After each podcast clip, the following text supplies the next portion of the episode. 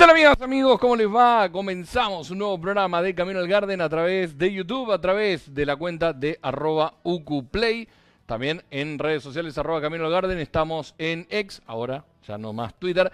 Y también arroba UQBasket, ya no más arroba UQWeb. Así que ahora es arroba UQBasket. Comenzando segunda semana del programa en esta tercera temporada de Camino al Garden. Quien les habla, los saluda Leo Margo en compañía del señor Andrés Villar, que en breve va a estar ya con nosotros. El abrazo gigante para Ale Gaitán, que en algún momento retornará y lo tendremos también charlando un ratito con nosotros. Ojalá que sea en algún momento de hoy. Lo dudo, tenía reunión de trabajo, así que por eso es que no está con, nosotros eh, en lo que tiene que ver con los programas semanales. Sí, en el día a día charlamos mucho, nos reímos, eh, debatimos y nos enojamos. Lo bueno es que hoy juegan los Celtics, esta noche juegan y tendremos un nuevo partido de preseason. Vamos a estar también con lo que ocurrió en la última semana, dos partidos ya adentro, uno de los tres, no, dos de tres del staff de Camino al Garden con la operación de la señorita Marisol Topatoco. Eh, acertaron resultados, eh, fueron una victoria y una derrota en eh, esta pretemporada. Bueno, también la extensión oficial ya de Peyton Pritchard, quizás a modo de título, a modo de pregunta uno de los grandes destacados de esta pretemporada, hasta aquí habiéndose jugado apenas dos partidos. Bueno, ustedes si quieren pueden comunicarse, pueden escribirnos a través del chat de YouTube de Ucuplay. Ya lo voy a ir abriendo, ya me voy a ir eh, poniendo en situación. Si quieren escribirnos pueden dejarnos su mensaje. Tenía por acá ya algún mensaje, a ver, había uno de Edwin. Claro que sí, es y será Twitter por los siglos de los siglos. Amén, saludos desde Medellín, Colombia. Bueno, el abrazo grande a todo Colombia obviamente a Edwin desde Medellín. Eh, decía, si aún no se suscribieron al canal de UQ Play en YouTube, háganlo, nos dan una mano muy, pero muy, muy grande. También si quieren pueden, debajo del chat hay un billete que dice mm, eh, apoyar. Bueno, si cliqueas allí podés darnos una mano, no solo al programa, sino también a toda la plataforma para poder seguir manteniendo todo este estudio tremendo que tenemos, los dos estudios en realidad, el estudio Stadium de aquel lado, desde donde estoy haciendo el programa yo, que es el estudio León Nagnudel, uno de los creadores del básquetbol eh, de nuestro país, de mi país en este caso, de Argentina, pero ahí está, ahí lo estamos viendo de este, de este lado, ahí está, de este, de este lado. Ahí, esto, esto mismo. Bueno, el super sticker, el super chat, de mm, cualquiera de las dos maneras, podés apoyar a Camino del Garden y apoyar a toda la plataforma para poder seguir hablando de básquetbol día a día, semana a semana, mes a mes, con el señor que aparece ahora a, de aquel lado en la pantalla, Andrés Villar. ¿Qué haces, Andrelo? ¿Cómo va? Buena semana para vos. ¿Cómo estás, ¿Cómo están? Muy bien? Muy bien, muy bien. Eh, con la ansiedad pertinente de una nueva noche de partido, con eh, por más que sea pretemporada, me lo estoy tomando demasiado en serio. No te voy a mentir. ya desde el comienzo, ¿no? Sí, sí, demasiado, demasiado, viste, como que empezás y decís, mirá, bueno, sí, qué bueno la segunda unidad, qué mal la tercera unidad, qué mal los titulares, qué mal, y en el fondo decís, pero pará, tranquilo, si sabés que los partidos de esto de pretemporada no sirven de nada, se ven algunas cosas, eh, el otro día, en el primero de los dos, el día que, Boston le gana a Filadelfia, eh, me hice un poco mala sangre con el comienzo del partido, con el primer cuarto. ¿Viste? Así, ah. ellos jugando con un equipo imposible, Boston con los que supuestamente son los titulares y los que van a estar cerrando los partidos, estamos perdiendo feo y, después saltó que decir, pero qué estoy, qué, por qué, por qué me hago mala sangre. Sí, sí, sí. Después me parece que esto terminó demostrándose que, que, que es post-temporada, se dice, eh, al, al, partido siguiente, cuando Boston salió con todos suplentes y Nueva York tenía todos los titulares, el partido estaba empatado. O sea, tiene, que ver con, tiene que ver con eso, tiene que ver con, la intensidad que le ponen los equipos en la, pretemporada y demás. Eh, y por ese motivo también es como que, bueno, no es para dramatizar que, el partido sea parejo o que no estén funcionando las cosas. Bueno, el primer partido de pretemporada, eh, un equipo que recién se está conociendo, que está empezando a, hacer sus primeros caminos juntos. Y bueno, no hay que dramatizar tampoco mucho, ¿no? Uno obviamente quiere que que enseguida todo funcione, que todo fluya, que todo salga lindo y bonito, pero bueno, no, no, no siempre es así. Uno puede encontrar el, funcionamiento desde el día uno. No, ni hablar, ni hablar, pero bueno, fuimos viendo ya y empezamos a ver, especialmente en el primer partido. En el segundo eh, fue mucha rotación, no jugaron los principales titulares. Eh, hoy, por ejemplo, en el partido después nos meteremos en el juego, ¿no? Pero esta noche ya no juega está confirmado del otro lado, ¿no? No juega Embiid, no juega Harden otra vez, no juega Korkmaz, creo que era el tercero. El otro día tampoco jugaron ni Embiid ni, ni Harden, un Harden que está envuelto ahí en el pedido de traspaso y que están negociando con los Clippers, que un día avanzan mucho, otro día que retroceden 50 casillos, parece que están jugando al Monopoly, ¿no? el juego de la OCA, ¿no? Dos pasos para adelante, dos para atrás. pero con un tipo con mucha barba. Con mucha barba. con mucha barba. Sí, sí bueno, eh, primeras conclusiones que podemos ir sacando, estamos para empezar a tirar así algunas ideas, más allá que sabemos que es un humo, un humo gigante para los que son de Bahía Blanca, como nosotros dos, un humo casi de la petroquímica, te diría. Mira qué antiguo. Claro. No, no, no, bueno, es muy difícil sacar conclusiones de dos partidos. En uno, eh, los titulares que jugaron, que ahora jugado dos cuartos y medio. Sí, casi tres, casi tres. Casi tres. Eh, y en el otro partido no jugaron prácticamente ningún minuto. Estoy escuchando un zumbido y un río. Yo no sé si soy yo o, eh, o es la transmisión. Em, yo estoy escuchando como un ventilador prendido. Le voy a decir a Edison, mira, esto es, esto es eh, streaming verdad. Le voy a decir a Edison que la perilla del volumen de la cortina, poneme, ponos a los dos en pantalla si querés. ¿Sí? La perilla del volumen de la cortina, eh, subila un poquitito a penitas. Dale un poquito de, retorno a Andrés. Vamos a probar ahí si. A ver, probando, probando, probando si desaparece o no si desaparece. de esa manera. A ver ahora. Eh, sí, se sigue escuchando, pero con un poquito menos. No pasa nada, no pasa nada. tampoco Bueno, pero estabas diciendo que no está claro que no es para andar sacando conclusiones, pero bueno, la pregunta es qué sensaciones nos dejaron los primeros partidos y obviamente le decimos a la gente que si quiere puede escribirnos en el chat y, contarnos cómo vieron al equipo. Eh, bueno, a mí me, ha gustado un par de jugadores de los nuevos. Me, he focalizado más que nada en, aquellos jugadores de rotación o por lo menos que no, no llevaban minutos. Eh, con un Peyton Pritchard que explotó en el primer partido, se ve que envalentonado por la firma de, su extensión de contrato, eh, tuvo un tremendo partido, pero bueno, mostró algo que Pritchard ya había mostrado, ¿no? Puede hacer este tipo de, cosas. Eh, al partido siguiente, bueno, bajó un poco en cuanto a la en cuanto al acierto, pero bueno, jugó mucho más minutos, tuvo que tomar más responsabilidades porque él, era solo el único, eh, por él el jugador de rotación, rotación junto con Cornet, ponele, ¿no? Que, que, jugaron. Y Hauser. Hauser, perdón. Eh, un Hauser que quizás es el punto más flaco, el que más esperaba, esperaba mucho más de Hauser, iba a poner, iba a poner mucho más el, el ojo en Hauser y fue quizás el que, el que menos eh, ha demostrado, por lo menos muy, eh, muy ineficiente con, respecto al tiro. pero bueno, algunas, algunas cositas para anotar me gustó algunas cosas de Banton. Em, y después muy difícil de, pensar en algo teniendo en cuenta que solo vimos tres cuartos con los titulares. Quizás una conclusión que podemos llegar a, sacar es que eh, hay que jugar quizás con un pivot tradicional, eh, sobre todo cuando, cuando, juegue, cuando contra Envid. Eh, pero bueno, tampoco podemos sacar conclusiones porque fue en tres cuartos, no es muy difícil decir, bueno, esto funciona, esto no funciona. Pero bueno, por lo menos en el primer partido le agarraron muchos rebotes a Boston y, algunas situaciones en que, en que se extrañó quizás tener a Roberto, pero bueno, también tiene que ver con, que hay que adaptar el equipo nuevo. Un Porzingis que mostró sus cositas.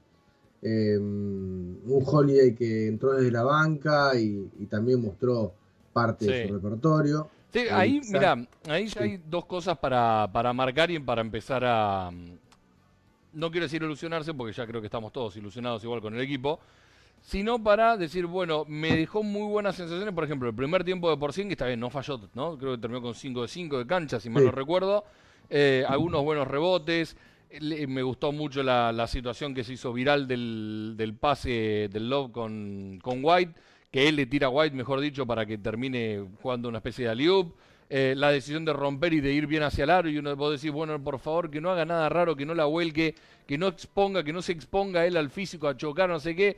Cada vez que se golpea, se cae al piso y este pibe se volvió a romper. Bueno, todas esas cuestiones, pero son las malas las, las corremos, las dejamos de lado. Lo bueno, eh, me, encanta, me encanta la situación del tiro de media distancia que tiene, que puede generar muchísimo miedo porque si está derecho es muy efectivo esta cuestión de poder eh, jugar en pareja con White, con Holiday, cuando empieza a, engranarse y a conocerse un poco más, me parece que lo va a hacer mucho. Eh, la, situación de ponerle a él la pelota en el poste medio, no en el poste bajo, pero sí en el poste medio, para buscarlo a Brown o para buscarlo a Tatum. Creo que los mm. Jays todavía no mostraron demasiado, pero bueno, no tienen que demostrar nada, ¿no? esa es la realidad, ¿sabes qué? Cuando empieza a jugarse por los porotos, cuando empieza a jugarse por los puntos de verdad, eh, bueno, valga la redundancia, los puntos van a ser de ellos. Sí, sí, está claro. Además, el Tatum estuvo muy preciso, no, metió mucho, eh, hizo muy pocos puntos. eh, no tomó tantas responsabilidades. Em, y bueno, tiene que ver con, tiene que ver con esto que, decimos, ¿no? El primer partido, eh, también capaz eh, cuidar un poquito de piernas, teniendo en cuenta que está en la mitad de pretemporada. Hay que ver, ¿no? Hay que ver cómo, cómo hoy seguramente veamos un Tatum mucho más preciso. Eh, le cuesta un poco enfocar el aro, ¿no? Los primeros partidos de pretemporada siempre. Eh, un Brown hasta que se había puesto los pantalones al revés, ¿no? Una cosa eh, rarísima, ¿no? Una cosa muy rara. pero bueno, lo bueno era que ya ver un poquito a estos Celtics y sacarnos un poquito esa ansiedad, ¿no? más allá de que, vuelvo a repetir, queremos que todo funcione de la mejor manera, que todo vaya excelente nos gana un poquito la ansiedad y las ganas de que, de que todo funcione, además porque hay, hay expectativas muy, pero muy altas, no solamente por parte de los Celtics, eh, creo que ayer o anteayer salió la encuesta de, sí, los General Manager. Los Manager y bueno, y los Celtics están ahí, están ahí en lo más alto, ¿no? Por lo menos en cuanto a expectativas de, de llegar a la final de la NBA y en cuanto a expectativas de varios de sus jugadores como de los mejores o los que más van a tener influencia en la liga, entonces me parece que también no es una cuestión nuestra, sino que es una cuestión a nivel general, ¿no? Sí, me parece que, bueno, lo charlamos bastante la semana pasada, ¿no? Esta cuestión de, eh, es un candidato, es un candidatazo, era un gran candidato, ahora es aún más, más gran candidato en los, en los papeles, en las apuestas, para los general manager también, lo cual no es poca cosa. Te hago un pequeño juego, a ver qué, qué opinas. Eh, ¿viste, ¿Viste todos los números? Va, todos los números, perdón, todos los rankings de los dos, eh, de las votaciones de las dos conferencias. Eh, vi algunos, eh, sobre todo enfocado a los Celtics, no, no, no vi todo. no, no, pero no, no, no, lo busques, no lo busques. Es un, ah. Hagamos un pequeño juego. En las dos conferencias, los general managers votaron quiénes son los cuatro candidatos, ¿no? Uno de cada lado. está claro que Denver y Boston, Denver por el último campeón y porque mantiene toda la gran base y del otro lado los Celtics por los últimos movimientos. Eh, ¿Cuáles son los cuatro, los cuatro del este? Vamos a jugar con los cuatro del oeste, no le importa a nadie. Vamos a el segundo, si no me equivoco. Sí. Eh, el tercero. Eh, ¿Quién era el tercero? No me fijé. El segundo era Milwaukee, pero el tercero no. no sí, bastante, el, Milwaukee es bastante obvio, además. Sí. Por, por los movimientos que ha hecho. está Cleveland, Está Cleveland, que para muchos, de hecho, estaba antes de los últimos grandes movimientos de Boston y de Milwaukee, eh, podía estar hasta por encima de ellos por temporada regular, eh, no, para, para, el título, pero bueno, estos lo meten entre los cuatro de arriba. Y, Filadelfia, aún hoy, siguen poniendo a Filadelfia ahí, bueno, porque siguen teniendo a Harden y si no logran un traspaso, Harden no va a estar sin jugar. Tienen al, al MVP reinante, ¿no? Está claro. Sí, sí, bueno, pero le alcanza sin... Eh, vamos a suponer que el movimiento es la salida de Harden de Filadelfia. No sé qué le puede llegar de parte de los Clippers. Querían creo que eh, Terence Mann y alguna cosa más dando vuelta. Eh, Terence Mann, con el mayor respeto, no es Harden. Con todo, con todo, con todo la cosa que me puede generar Harden para lo bueno y para lo malo. Eh, Filadelfia me parece que pierde mucho con la salida de Harden, salvo que, no sé, traiga Paul George, ¿viste? o Kawhi Leonard. Me resulta muy extraño que, alguno de los dos pueda llegar a salir. De hecho, creo que hasta, hasta Westbrook se va a terminar quedando, ¿no? Es muy extraño si no. Eh, pero bueno, lo ponen a Cleveland y, a Filadelfia. Esos son los cuatro. ¿Dónde? El quinto serían los Knicks.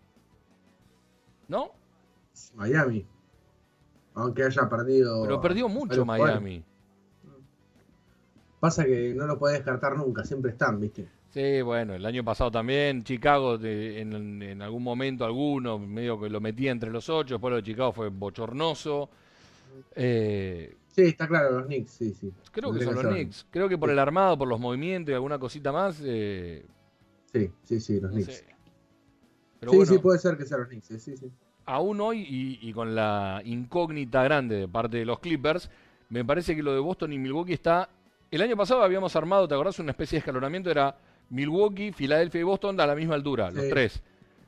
Cleveland, los Knicks y no me acuerdo quién más estaba por debajo y después, bueno, todo el resto. Ahora está claro que, Boston y Milwaukee sacaron como una separación entre ese bloque de candidatos y el segundo bloque de candidatos, si querés decirlo del este. Eso, eso Hay como una brecha, digamos, de, calidad entre lo que viene abajo, los, eh, los contendientes a ganar el este hay como una, por lo menos de acá, ¿no? En los papeles, después puede pasar cualquier cosa.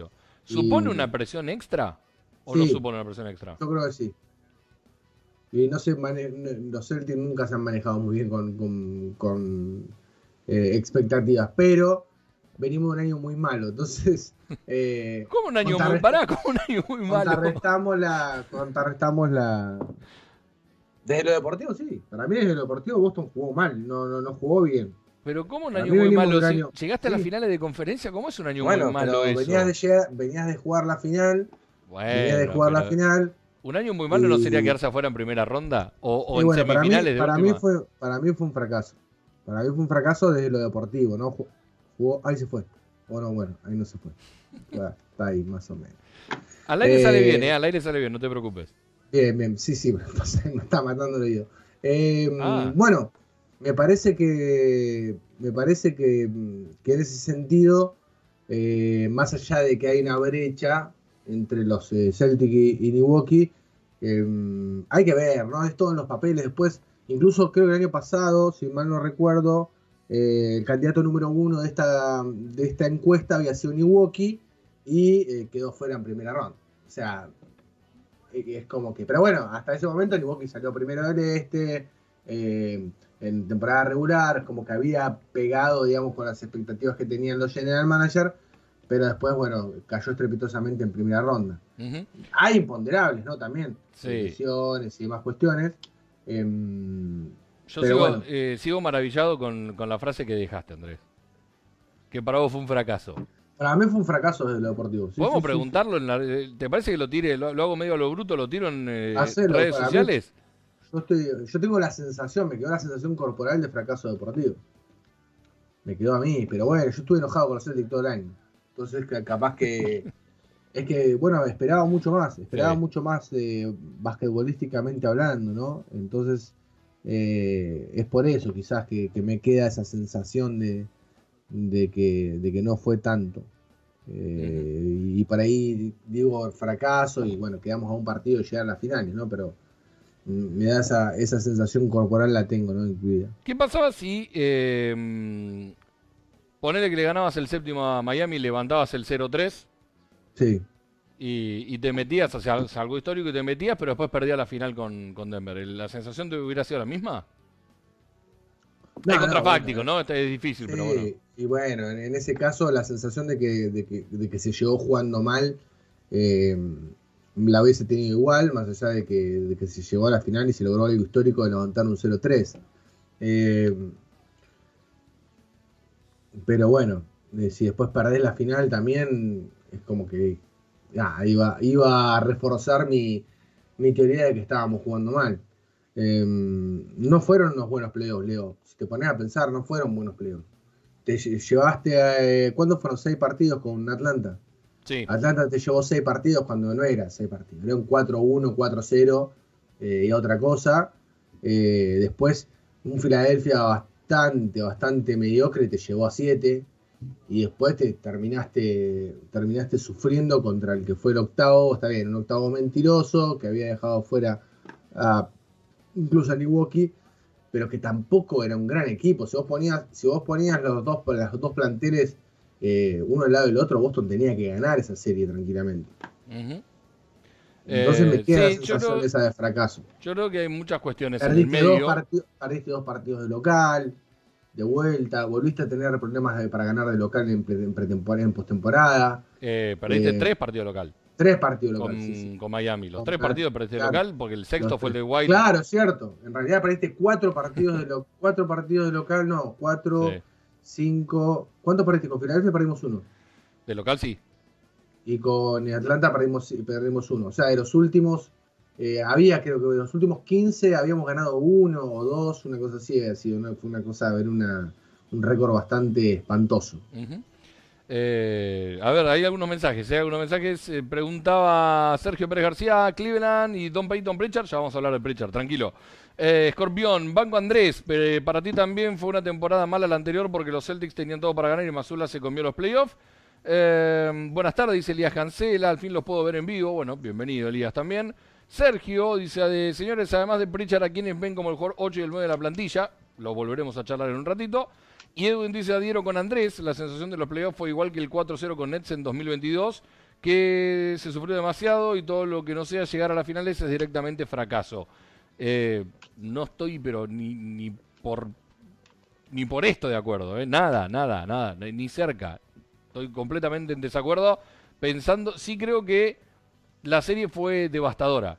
En eso sí estoy de acuerdo. La, serie con Miami, porque era el 1 contra el 8, porque había un montón de cuestiones. Pero eh, no me puedo quedar con el análisis solamente del resultado, sin tener en cuenta lo que pasó en el medio.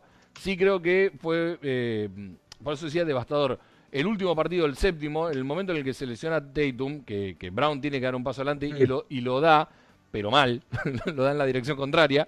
Eh, creo que el hecho de no haber tenido una, una buena un buen partido termina dejando una imagen mucho más negativa de lo que en realidad fue todo lo que fueron los eh, toda la temporada, en donde fuiste eh, de los mejores equipos ofensivos, donde fuiste de los mejores equipos defensivos, donde llegaste a ser uno de los cuatro mejores equipos de la NBA, jugando una final de conferencia en donde perdiste un séptimo partido sin tu máxima figura desde el minuto uno, ni siquiera un minuto, desde el segundo, no sé, veintipico, treinta, no recuerdo cuánto fue que se lesiona Tatum, pero fue en el inicio del partido y en donde tenías a dos de tus jugadores de alta rotación también tocados qué sé yo, me, parece un poco, un poco difícil y, fácil de decir que fue fracaso cuando no llegaste a la final ni siquiera, en algún punto. Lo respeto, cada uno puede opinar de una manera distinta, pero no estoy para nada de acuerdo. Me parece que lo de eh, llegar a una final de conferencia en donde podés perderla, porque el deporte es así, lamentablemente, no, no, no, la compro, no la compro.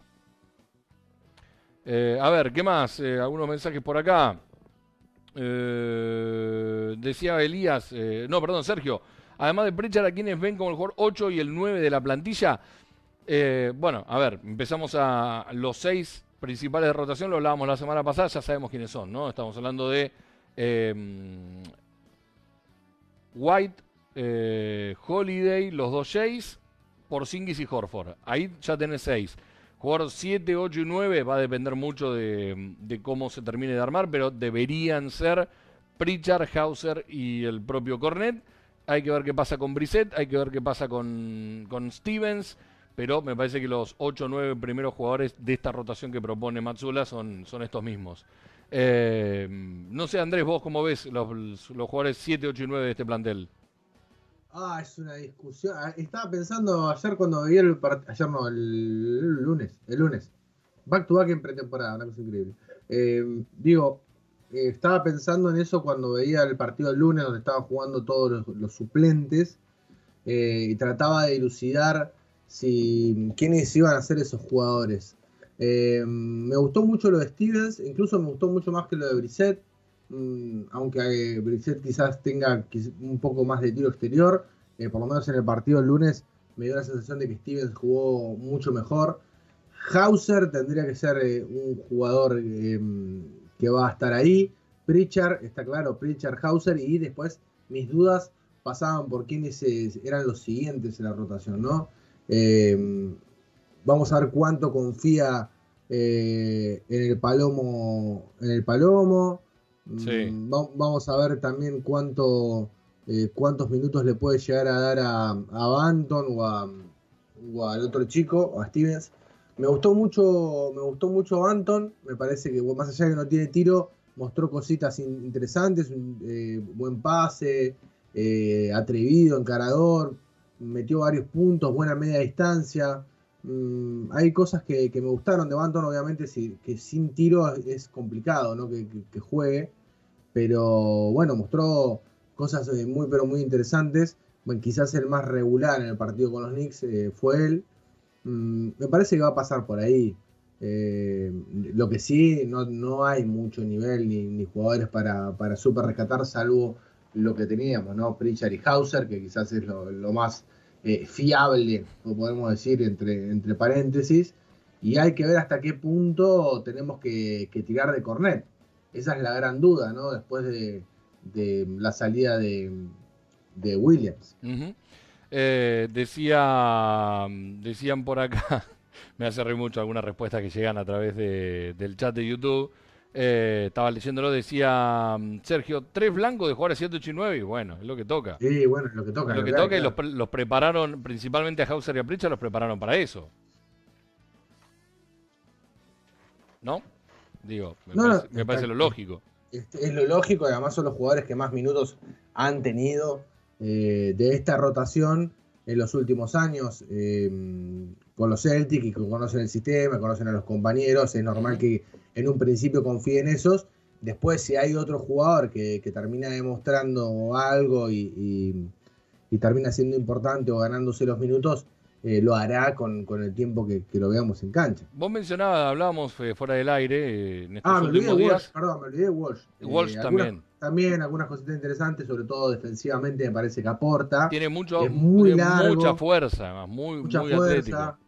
Eh, quizás no tiene, le falta un poco de, reacción, es como que es muy largo, ¿no? va, corriendo así como, eh, como muy medio desgarbado. Eh, pero bueno, es un chico muy joven, tiene 19 años también, recién empezó. pero bueno, mostró que en defensa puede aportar que, tiene, que se mueve bien de costado, que, tiene brazos muy largos, eh, penetrando también mostró alguna cosita. Eh, no lo vi tan, tan seguro después en, otras eh, circunstancias. Está verde todavía, ¿no? Le falta le falta rodaje, le falta tiempo, etcétera. Y tiene buena mano, pero bueno, necesita ser un poco más constante. En eso está, estamos completamente de acuerdo. volviendo a lo de. Ah, no, perdón, después volvemos a lo del fracaso, sí, fracaso no. Elías decía el punto, no, eh, eh, no perdón, eh, antes de volver a esa, a esa respuesta, Dalano Banton, lo mencionaste, no quiero, no quiero olvidarme de eso. Discutimos un poquito por privado, bien, en buenos términos, risas de por medio. A mí no me convence Dalano Banton, entiendo que es muy largo para la posición en la que juega, que puede trasladar bien la pelota, que es más un jugador de rol y para romper y descargar, pero no confío en un jugador que no tenga tiro. Me, voy, a hacer preso de mis palabras probablemente cuando traigamos a un jugador que no tenga tiro y me encante. Pero eh, en este caso, con Dalano Banton, no lo compro. No lo compro. Hubo una época que Stevens, eh, en realidad, eh, Danny Ainge le traía a todos jugadores de ese, corte a, a, Brad Stevens, ¿te acordás? Eran jugadores que defendían bien, que tenían buen timing de pase y demás, pero no metían una. Básquet, era, básquetbol ochentoso era. Claro, básquetbol 80. eh, bueno, ahí se como que está tratando de desaparecer y vuelve. No, es una interferencia. Saca la cortina, sacale la cortina. Sacanos la cortina completa por completo. A ver, ahora. No. ¿Sigue estando ahí? Sí, es así todo el tiempo. no, no pasa nada, ya está, me la, banco, me la banco, me la banco hasta el final. Pero está, no, no soy yo, eh, porque me probé los auriculares con otro, con otro audio y eso, y es la conexión con el. Con Skype. Con Skype, sí. Bueno, bueno lo, trataremos de solucionarlo. De alguna manera. No, no pasa. Ahí se volvió insoportable. Bien. Perdón, eh, pero bueno. Es cuando, es cuando subimos la cortina acá. A ver, subí la cortina. ¿Ahí va bien el sonido o no va bien el sonido? No, no, no el sonido está igual. Sí, sí, sí. Es un ti. Eh. Así. Claro, sí, sí, sí, me imagino. en este momento estoy para hacerme un, meme, en este momento que, estoy grabando. Sí. Eh, bueno, no importa, sigamos. Eh, decíamos, eh, no confías en jugadores sin tiro. Bueno, es complicado. Es, complicado porque tampoco tenemos eh, tanta riqueza en la, en la banca. Y, y Masura, imagino yo que la primera parte del año, por lo menos hasta diciembre, que se pueda hacer algún tipo de movimiento, va a tener que tirar con lo que hay. Eh, está claro que la apuesta de traer a Holiday te resta banquillo. Después de haber tenido un año en que la plantilla era súper larga, ahora se nos quizás ganamos en calidad, se nos acorta en rotación eh, y, tenés que encarar la forma de jugar o, los minutos y demás de otra manera, teniendo en cuenta esto, ¿no? Porque quizás el año pasado tenías eh, si este año tenemos, ponerle 6, 7 jugadores confiables, el año pasado teníamos 9 confiables, eh, que le podía dar minutos y rotación. Y ahora no, ahora, ahora pues quizás tenés más talento que el año pasado en, el global, pero en cuanto a cantidad de cuerpos eh, es mucho menor. Entonces tenés que ponderar mucho y va, va a ser muy importante la, muñeca de Masura para, para ver eso, ¿no? Cuántos minutos doy, cuántos minutos eh, apuesto quizás a, a, algún jugador que no tenga tanto tanto mm, rodaje o, que juegue o que tenga muchos minutos en cancha que sea confiable y en ese sentido me parece que, bueno eh, va a ser va a ser muy importante cómo Masula eh, logre manejar eso. Que, ¿no? es para nada fácil teniendo en cuenta que le cambió bastante la, plantilla en cuanto a conformación, en cuanto a la cantidad de minutos que le puede dar a, los jugadores de la banca. Eh, bueno, ahí se va a ver también la, muñeca de Masula. Me llamó también poderosamente la atención que en esa, en esa encuesta de los General Manager lo ponían a, a Masula como un entrenador eh, importante desde lo defensivo, lo cual eh, el año pasado no lo demostró, aunque él se él nació, digamos, con ese corte y después no, lo terminó demostrando con el equipo el año pasado. Pero bueno, este año parece ser que, va a insistir más en ese apartado, así que veremos. Por lo menos la General Manager confían en ese sentido, en un Masula más defensivo, o por lo menos que tenga eh, el equipo tenga características más de corte defensivo que claramente no vimos el año pasado. Incluso, incluso hubo muchas discusiones de, de cuánto tiempo antes tendrían que haberse aplicado los jugadores a defender que dependía demasiado del ataque. Bueno, lo que hablamos durante todo el año pasado, ¿no? Sí, seguro, seguro. Ahí, ahí está mejor, Andrés. ¿Se escucha mejor? No. Peor. No, no, con todo. Ahí Ah, ok, ok, ok, ok. Ahí se subió con todo. Bueno, eh, ahora vemos, seguimos probando, seguimos probando alternativas. Eh, es cierto también, eh, a ver, vos decías lo de nueve jugadores de rotación la temporada pasada, terminaron jugando 7 barra 8, como pasa siempre, como pasa en todos los, eh, en todos los equipos. Em, creo que hoy estamos más o menos en lo mismo. Creo que eh, no quiero entrar en la comparación de los que se fueron, los que vinieron eh, y, los que quedaron.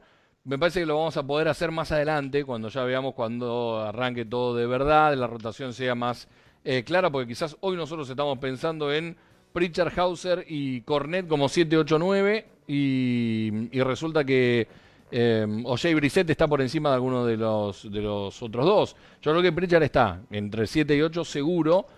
Mm, por lo que dijo y lo que contaba la semana pasada, por lo que dijo Mazula, en esto de, de, Cornet como tercer pivot, me parece que está ahí dando vueltas. Hay que ver si Brissett no le termina comiendo ahí algunos minutos importantes a, Hauser, siempre y cuando Hauser no termine siendo una ametralladora. está claro, está claro. Eh, hay que ver también, em, hay que ver cuánto, cuánto tiempo lo banca también Masura Hauser tirando y que no la meta, ¿no? El año pasado como que no lo perdonó mucho, donde dejó de meter, lo sacó. Sí, y después lo recuperó. Y después lo volvió a sentar. Así, era, esto, era el movimiento con, con Hauser, era eso, eso mismo. Eh, volviendo a lo de, me, quedé, me gusta el debate del fracaso. Estoy de acuerdo que hay que utilizar el término fracaso en los momentos en los que va y hablar de fracaso no es hablar de fracasado, ¿no? Eso es una cuestión que siempre me parece pertinente para aclarar. Eh, Elías decía, el punto no es perder el séptimo partido, el punto es perder los primeros tres. Vergüenza me dieron. Yo compraba un estoy recaliente que espabile este año. Eh, Elías que había dicho también. Es más, prefiero que el ataque sea Tatum por Singh, Holiday, Horford y White. Brown que salga desde el banco. A Smart no lo voy a extrañar. Eh, concuerdo con Elías, dice Edwin. Incluso lo de dejar Atlanta llegar al, sexto partido. Pero no es dejar Atlanta. Yo creo que se subestima, estamos subestimando mucho y tenemos el mal de subestimar demasiado a los rivales. ¿Sí? y de decir, bueno, esto hay que hacerlo porque es así, punto. Me parece que, hay un error grave desde ese lugar. No sé, no sé cómo lo ves vos. Eh, que durante todo el año eh, marcaste una determinada tendencia y sabés que hay una diferencia con, Atlanta, que era un equipo que, bueno, sí, atacaba bien, teníamos claro que, era un equipo que atacaba bien, eh, pero había mucha diferencia. Está claro que uh, me parece que cualquier equipo de los considerados eh, serios a la hora de, llegar y, discutir eh, por el anillo, son eh, series que te las tenés que sacar de encima 4-1 o 4-0 y, a otra cosa mariposa. y bueno, terminaste yendo a 6 partidos, de tuviste que ir a Atlanta, hacer un esfuerzo, ganar allá, desgastaste más el equipo. son cosas que, bueno, que no, no cumpliste con las expectativas que, que tenés que, cumplir y que generalmente llevan a que un equipo después llegue a finales de conferencia con eh, el equipo más descansado, con la potencialidad para poder demostrar todo lo que tiene que demostrar. Vos pensás que el año anterior, en una mm, serie muchísimo más dura, barriste a Nets 4-0.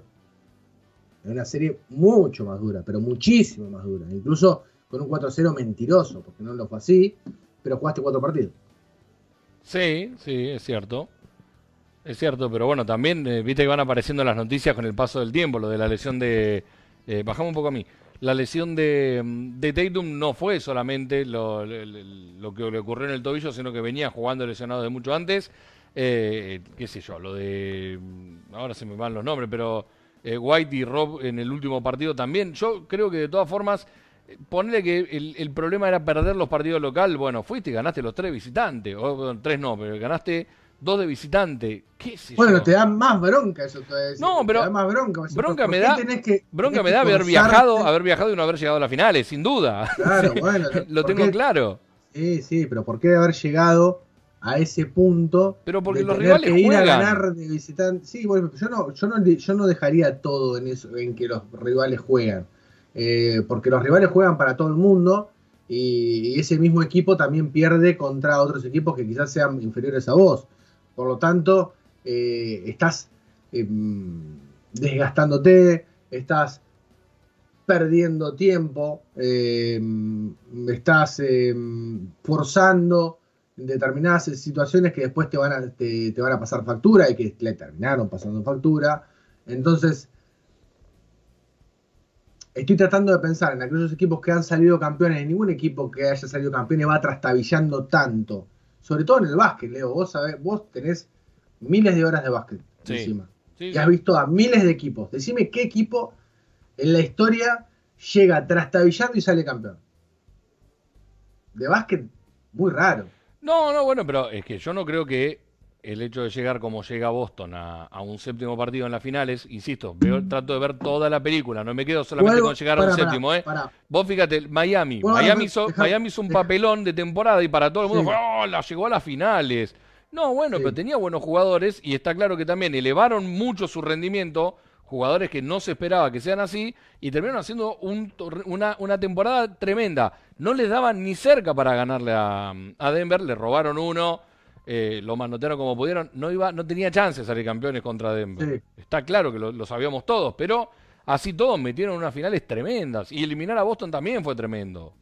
Sí, sí, pero por eso digo que más, más que. No quiero ponerme a discutir, me, discutir en cuanto a resultados finales. Vuelvo a repetir. A mí la sensación corporal eh, que me da es de fracaso de lo deportivo, de jugar mal, de, no demostrar basquetbolísticamente lo que tendrían que demostrar, o por lo menos lo que yo pretendía que demostraran en cuanto a básquet.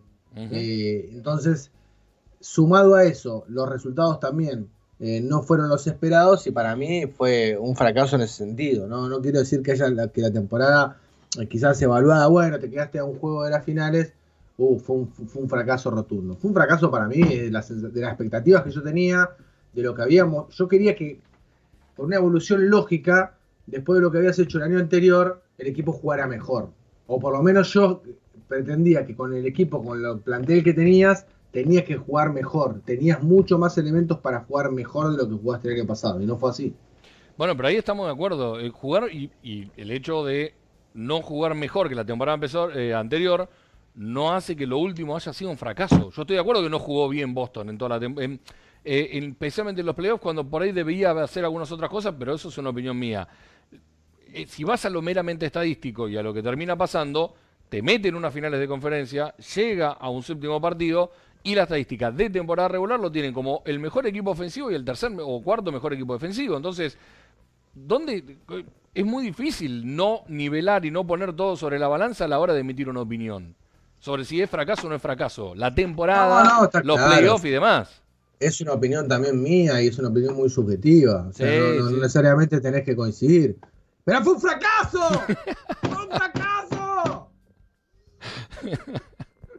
Eh, si esto fuera un programa de fútbol estaríamos a los gritos. sí, sí, sí, no tengo, no tengo duda. Incluso los dos hinchando por el mismo equipo. Quería tribunar un poco. y está bien, y está bien, y, todos, y todos opinamos. Eh, eh, yo no me olvido más los gritos de la gente en el séptimo partido, los gritos de un, grupo de 20, 25 borrachines que tenía al costado. Eh, atrás lo tenía Lea Gaetán y Lea Carranza. Yo me había ido más adelante porque no había, había una hilera donde, de prensa donde no había. Fui, me senté y vi el estadio, era como el dueño del estadio, estaba ahí arriba, era, era Simba. Y, y, de repente a la derecha, ocho, cuando digo borrachines, estaban escabiadísimos, un nivel de alcohol, eh, de, cerveza que volaba por todos lados. Había una, una chica, una morena, gritándole a Brown todo el partido. No lo iba a escuchar, pero ni pasado mañana lo iba a escuchar, ni que se fuera todo el resto de la gente y quedara ella sola. No lo iba a escuchar nunca. Y le gritaba, You're killing me. Le gritaba, pero desesperada cada vez que Brown daba, recibía la pelota y o se le escapaba o tiraba un tiro, tiró, no me acuerdo, pero fue dos, tres de mil, una cosa así. Sí, sí, sí. Y, entiendo también el enojo y, obviamente, bueno, la tristeza de, la situación, pero aún hoy en frío creo que la temporada no fue un fracaso. Aún hoy en frío y lo, y lo podemos discutir y debatir y me encanta que así sea, horas y horas y horas y horas. No, no, pues vamos a estar horas a mí es incluso más una, una sensación corporal, más allá de, en cuanto a la retina, lo que me dejó a mí de básquet, de lo que yo pretendía ver de básquet, eh, de calidad de básquet, ponerle entre comillas calidad de básquet. El básquet que le gusta a la gente, ese no es el básquet que le gusta a la gente. Eso, correr y tirar, correr y tirar es un horror. Eso de correr y tirar. Sí, esto. Hay que el corte bucla y todo, 24 segundos hasta encontrar el tiro en la esquina, mijo. eso es el básquet. ¡Oh, qué lindo básquet ese! Estar en contra de la estadística avanzada en pleno 2023 me parece de un nivel de obtusidad. No, mal, mal, mal. Pero no pretendía eso tampoco, yo lo dije durante todo el año, eh, sino que tener alternativas, mostrar otra cosa. Em, está claro que hay que jugar con pace, está claro que hay, que abrir la cancha, está claro que hay que poner el triple por encima de, otras cuestiones. Yo eso no lo discuto y me parece que es por ahí. Eh, la estadística lo avala y un montón de cuestiones van, van por ese lado y yo no voy en contra de eso porque me parece que es, como vos decís, eh, ser muy obtuso. Sí, tener alternativas, presentar algún tipo más de, otra cosa que nunca lo vimos. Y me parece eh, lo que más me defrauda quizás, Leo, y que vas a coincidir en esto, que Boca no claro. eh, que Boca, que Boca. Dale, dale, dale, dale, dale, dale, dale, Boca. Claro. ¡Ok! ¡Ok! Estuve ayer en la cancha, estuve ayer en la cancha. Claro, digo que, que los Celtic, eh, Boca, no sé por qué dije Boca, que los Celtic, eh, no, no, quizás porque también es un equipo que, que anda así, ¿no? A medio los ponchazos. Sí, está la final de Libertadores. Arrancó, ah, vos decís Boca Fútbol, no Boca Básquet. Claro, no, Boca Fútbol. Eh, igual está bien, Andrés, está bien. Si, mezclas azul y amarillo te da verde, así que está todo relacionado. Claro, está bien, está dentro del, está dentro del, del croma, del croma de color. Em, se, me, se, me fue la, se me fue la cabeza lo que te quería decir. que venían los ponchazos, que llegó a la, a la final, no sé, arrancate con Peroboque y me imagino al Mirón sentado al lado de Mazula diciéndole, no, sacar, sacar, sacar mejor, sacar mejor, sacarlo a Tatum, poné a, no sé, Banton, a no, tirar de tres. me acordé, me acordé. Que, quizás lo que más duele, y en esto vas a coincidir conmigo, porque es uno de tus eh, leitmotiv, o por lo menos de tus frases de cabecera, es vos, para salir campeón o perder campeonatos, tenés que hacer de tu casa una fortaleza. no podés perder local. No podés perder local. Y me parece que el gran fracaso de, este equipo durante muchísimo tiempo, porque esto ha atravesado varios entrenadores, uh Udoca y Masura, Boston no se puede hacer fuerte local. Y es una, ¿cómo decís? Teniendo una cancha como el TD Garden. Había tenido, había tenido un pico con, con Udoca en algún momento. Udoca en un momento, pero después en, postemporada eh, claudicó en ese sentido. Entonces, me parece que también esa es la gran cuota que adeuda a este equipo. Sí, Villar en modo Pagani, me llegan los mensajes. claro, sí, sí. Totalmente, totalmente. Eh, es cierto, es cierto, pero por eso me parece que yo no estoy diciendo que toda la temporada fue un lujo, que está, estuvo todo bien y demás. Eh, si ven agarran 10 programas al azar del año de la temporada pasada, me van a ver a mí repitiendo que de local no puede perder, que no, no negocio los partidos de local. Y, está más que claro, eh, la fortaleza del TD Garden está claro que no fue tal, ¿sí? No fue tal, pero el hecho de balancearlo y decir, vamos de visitante y de visitante mostrás lo que tenés que mostrar para ponerte en serie y para llegar a un séptimo partido, bueno, el balance, las cuestiones se balancean de, algún, de alguna forma. Da bronca, y sí, claro que da bronca. Claro, pero ¿qué pasa? Que vos. Con lo caro que está el dólar, ¿cómo no me voy a enojar? La localidad la tenés que aprovechar porque generalmente, si vos hiciste un buen campeonato, vas a terminar definiendo muchas veces de local. Entonces, si vos no sos o no haces fuerte, eh, no te haces fuerte de, en condición de local, eh, después te termina pasando factura. Le pasó a Boston en el año anterior, le pasó con Stevens y le pasó también con Udoka y también con Basula. Es la deuda pendiente más grande que tiene quizás este equipo y, es algo que tiene que cambiar. E incluso recién estaba recordando, el equipo del 2008, que es el último equipo que sale campeón en Boston, era no fuerte, fuertísimo. Sí, sí, tenía que entrar con una ametralladora para ganarle. No le ganabas ni en pedo. E incluso en, en, postemporada perdió un solo partido con Detroit. Nada más. Y con, perdón, con, eh, con, Atlanta perdió uno. No, con Atlanta no perdió uno. No, no. Con Detroit perdió uno. Uno solo con Detroit. Entonces, bueno, a, las pruebas me remito, ¿no? Es, así. Por algo las localías eh, son, son cuestiones eh, tan importantes. Eh, tenemos, a ver, hay mensajes, hay muchos mensajes que me gustan mucho porque se ponen de un lado, del otro, eligen, gritan, van, vienen. que suban la calefacción como en las viejas épocas es un mensaje de Gaby que me ha hecho reír y no es que me está riendo lo que estaba diciendo vos, que, coincido en algunas cosas, sino que lo vi y no, no pude contener la risa. Eh, por el alma de Red Auerbach. Esto es el, momento más, ah, más futbolero de Camino al Garden. a ver, ¿qué más tengo por acá dando vueltas? Eh, Escorpión, el mensaje de, acuerdo con Andrés, yo lo resumo diciendo que a Mazula le quedaron grandes los playoffs la temporada anterior. ¿Lo había leído o no? No. Bien, está de acuerdo con vos. La temporada no fue un fracaso, pero la echaron a perder al final, dice Elías. Léelo de vuelta porque está de acuerdo conmigo.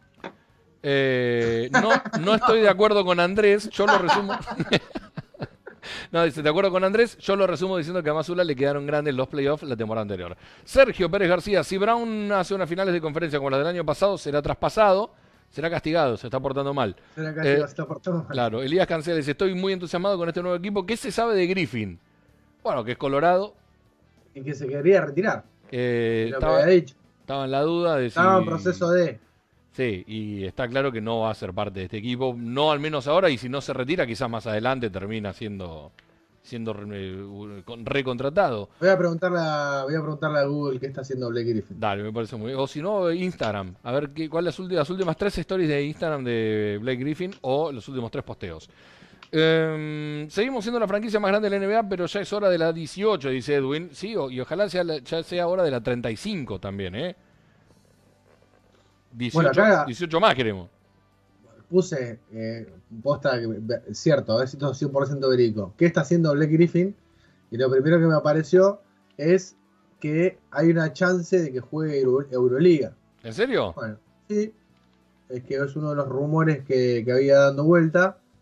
Eh, él y John Wall dice, son los indicados para, tener alguna chance de jugar a Euroliga. Por lo menos eso es lo que apareció bueno, acá en un una gloria de los Celtics como Jabari Parker ya está en Euroliga. ¿No? Está en oh, Barcelona. La Javarineta. Lo que, puteamos, lo que puteamos en esos playoffs, Andrés. Lo que puteamos con Jabari Parker en el equipo.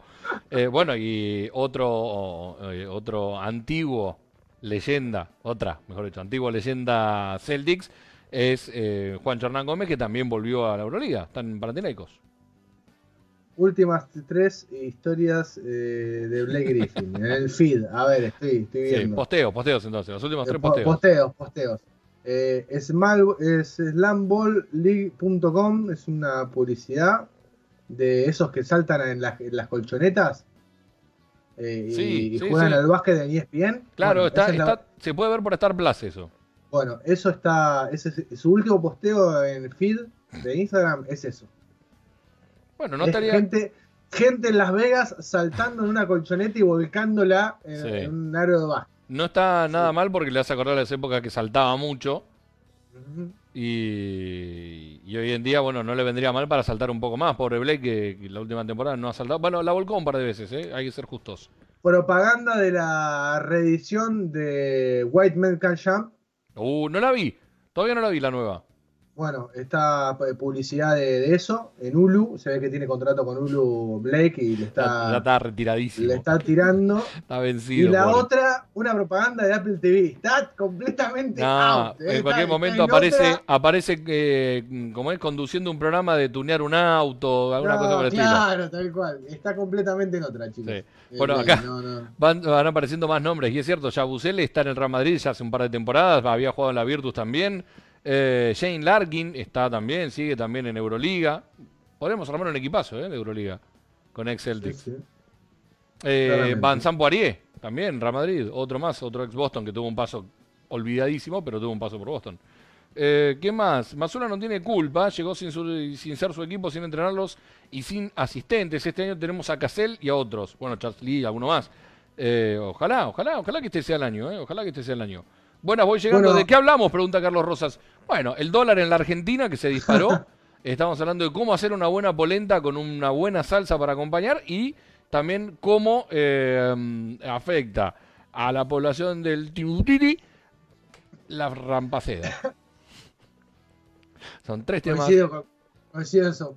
Y revisando el, feed de ex jugadores. Claro, exactamente, exactamente. Y te parece el momento en el que debatimos largo y tendido, eh, con enojo y gritos de Andrés, si la temporada de los Celtics fue un fracaso, o no. Larkin, Ojeley, Ojeley, Ojeley, están en Valencia Básquet ahora. Larkin, Ojeley, Jabari Parker, Juancho y Poirier, dice Sergio. Ese es el quinteto. Te mando un, saludo gigante al testigo Jerez. Totalmente, totalmente. Bueno, tenemos unas plaquitas para ir cerrando a poco este programa. Se me pasó volando. se me pasó, volando, ya son y 53. Eh, la placa con los últimos dos resultados. Felicitaciones, Andrelo, felicitaciones, son Acertaron el 1-1. Ah, ¿viste? Acertaron. Eso, el... eso vos porque sos muy optimista. Yo soy el, optimista por, por autonomía. Por naturaleza. Sí, totalmente, por autonomacia. Eh, Marison Du, buenas tardes. Desde algún lugar, del, más por allá. Del éter. A ver. Yo soy la que hace el ruido. Uh. En realidad eh, soy.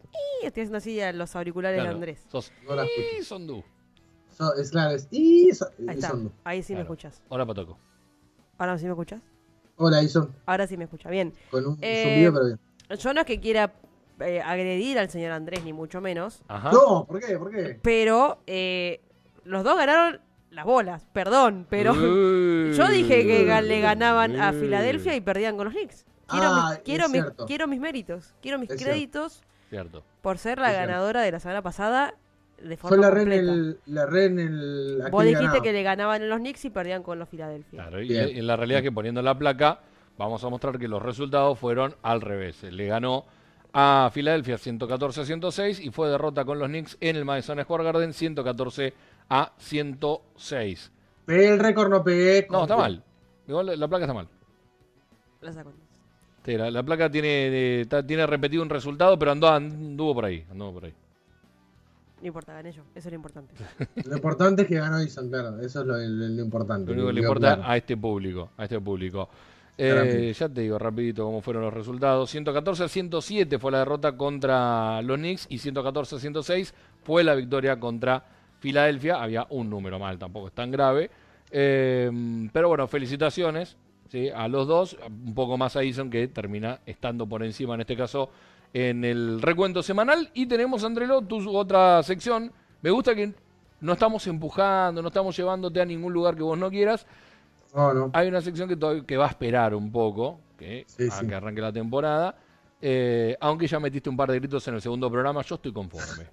Eh, para mí el balance, el balance positivo. Son, son, gritos espontáneos, no tienen que no tienen que ser eh, gritos programados, si no, no, tiene, pierde la gracia, pierde gracia. Totalmente de acuerdo. Bueno, decíamos, récord de 1-1 para los Celtics, hoy vuelven a jugar con Filadelfia, el próximo partido, esto es a partir de las 20 horas de Argentina, 19 horas del este, para que la gente eh, que está en otro continente o está en otro país eh, se lleve bien por el horario, 19 horas del este, mm. contra Filadelfia, en Filadelfia soy, ¿no? Sí, en el Wells Fargo Center. Bien, en el Wells Fargo Center. Y después vuelven a jugar el día martes contra Nueva York. ¿sí? Esto es el 17 del 10 20-30 eh, horas de Argentina, 19-30 del Este, en Boston otra vez, pero esta vez contra los Knicks, eh, la revancha del partido del Madison, y después, bueno, ya eh, el 19 eh, ya este, pasando el próximo programa, así que van a ser dos partidos. Es contra Hornets en Carolina del Norte a las 20 horas 19 del Este. me va a dar un, un, ACB en cualquier momento, un BBVA, una sigla de esas que andan dando vuelta. Eh, dice Carlos Rosas en el chat, se trata de traer ex a colación que regrese Wanamaker. No, por favor. No, Wanamaker. No, no, por, Wanamaker, por favor, no. Pelealo, tenele bronca, pero a Wanamaker a nadie. número uno de Leo. No, no, por favor, es más, prefiero a Jeff Teague antes que Wanamaker. Mira lo que te digo. No, no, no, Leo, no, no puedes decir eso. Sí, sí. Wanamaker tuvo sus momentos en Boston. Que, bueno, ya está, para qué traerlo de nuevo. ¿Para qué recordarlos? ¿Para qué recordarlos? ¿Para qué revivirlos? Recuerden los de ustedes y nada más. Acá grita Sergio, ¡Quiero a Terrence Ross! Bueno. Ojalá, ojalá, no sé cómo, no sé bajo, qué ingeniería podríamos traer a Terrence Ross, eh, Ross, con un contrato, con un contrato ultra mínimo de veterano podría llegar a ser y bueno, eh, asesinando a tres personas. Carsen Edward, dice Gaby, cierto. ¿Cómo no? Carsen, está jugando Euroliga también, claro, Bayern Múnich. Ahora. No está, en, en el casino de Mónaco, en lugar de eso lo mandamos en algún momento. Perdón, Kemba Walker en Mónaco firmado también ah, para jugar Euroliga. Kemba que todavía no debutó y nadie sabe bien cuándo va a debutar porque, bueno, es Kemba. Pasaron cosas. Claro. Carsen está en Bayern Múnich ahora eh, con Leandro Bolmaro, el compañero, y Pablo Lazo, entrenador. Muy bien, muy bien. Sí, sí, pero no, un equipazo. Eh, de ex bostonianos, de ex Celtics, mejor dicho. Muchos, muchos Celtics eh, dando vueltas. Acá alguien pedía Taco Fall. Bueno, e incluso ayer eh, se, saludaron dos. Estamos hablando de Kyrie Irving y, y Joseph. Exacto, exacto. Un Kyrie Irving que no jugó contra el Real Madrid. Eh, prácticamente Luca tampoco, ¿no? Jugó cinco minutos, de una distensión en el gemelo y afuera. Sí, sí, bueno, hay que cuidarlo, ¿no? Sí. Bueno, nos vamos, nos vamos, volveremos la semana que viene. A partir de ahora, todos los miércoles, ya no martes, ya no jueves, creo que están golpeando la puerta. ¿Sí? Así que vamos a empezar a despedirnos. Eh, miércoles, 16 horas de Argentina, 21 horas de España. Los partidos, eh, me quedé muy tentado de decirlo, era una pavada, pero la necesito decir. Vos mencionaste 20, 20 horas hoy el partido de Argentina. De Argentina, de, 20 horas de Argentina, el partido de Boston. Sí. Bueno, a las 25 horas de España, lo pueden ver. 25 horas de España. Chao. Andrelo, que te, que te vaya muy bien, que tengas una muy buena semana y que ganemos esta noche. Sí, claro que sí. Para que ganemos. Bien, y pase lo que pase, recuerden que nosotros, ¿dónde está el logo? Acá. Vamos a estar, como siempre, camino al Garden. Chao.